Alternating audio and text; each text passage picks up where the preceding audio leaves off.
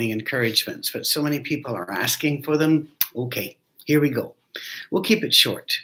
This has been a very difficult few weeks. You know, my wife and I uh, losing our church and trying to start a virtual church, that's a big deal. And then, right in the middle of all of it, COVID decides to come back. And a lot of people who were gathering can no longer gather. And that breaks our heart. This is disrupting families, it is shutting down businesses. Uh, my wife and I went over a list late last night. I didn't get home until about 11 from a trip to Oklahoma. But after that, we went through a list of the bankruptcies. All, all of these wonderful shops that we used to love, and they seem to be going under because people can't go to the shops.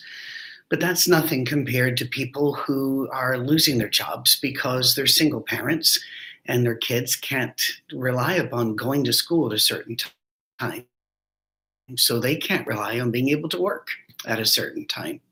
And there's just so many other snowballs to go.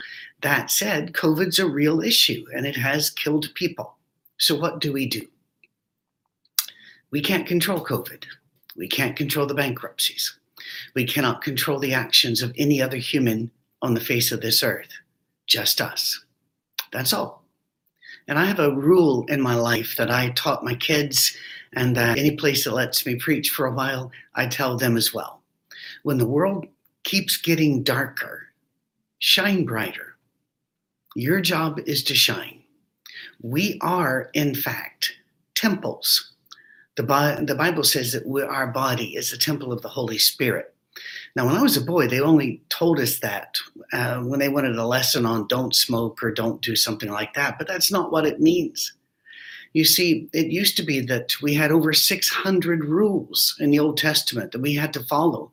And if you wanted to see God or be a part of God or approach God, you had to come to the temple. And it wasn't easy.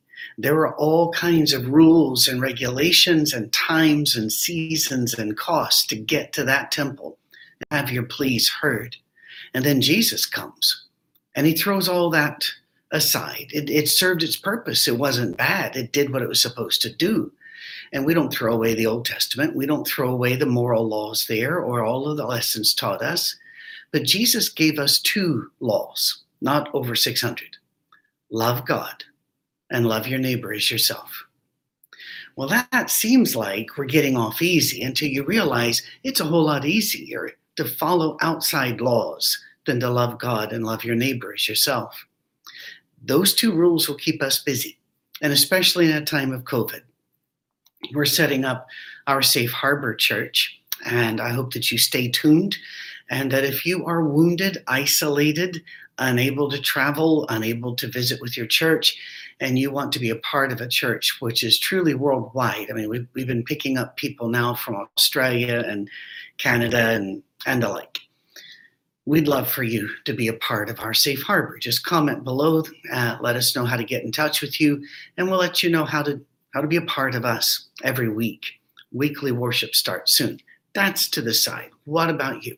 What about you if you don't have a church? What about you if you love your church? What about you, period? This is brutal. It's a brutal time. Go ahead and admit that. Deal with the pain speak of the pain. It's all right. Job was allowed to do it, and so are you. That said, go ahead and put your Christmas lights up because Jesus came in an incredibly dark time where people were dying and people were being killed by their government and by each other. And it was not safe. Anywhere you went was not safe. And Jesus came then.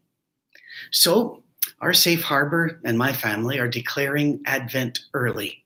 And those of you that say, oh, you can't do it before Thanksgiving, I think those rules were okay, but not this time. This time, the world's going dark. Let's put out the lights. Let's put up the trees. Let's let the world know we believe in Christ, even in the darkness. Now, what if you don't have control over that? You're in a, a family that doesn't want to do that. That's okay. Don't feel left out. Be the light. Shine. Because trust me, this is a dark place.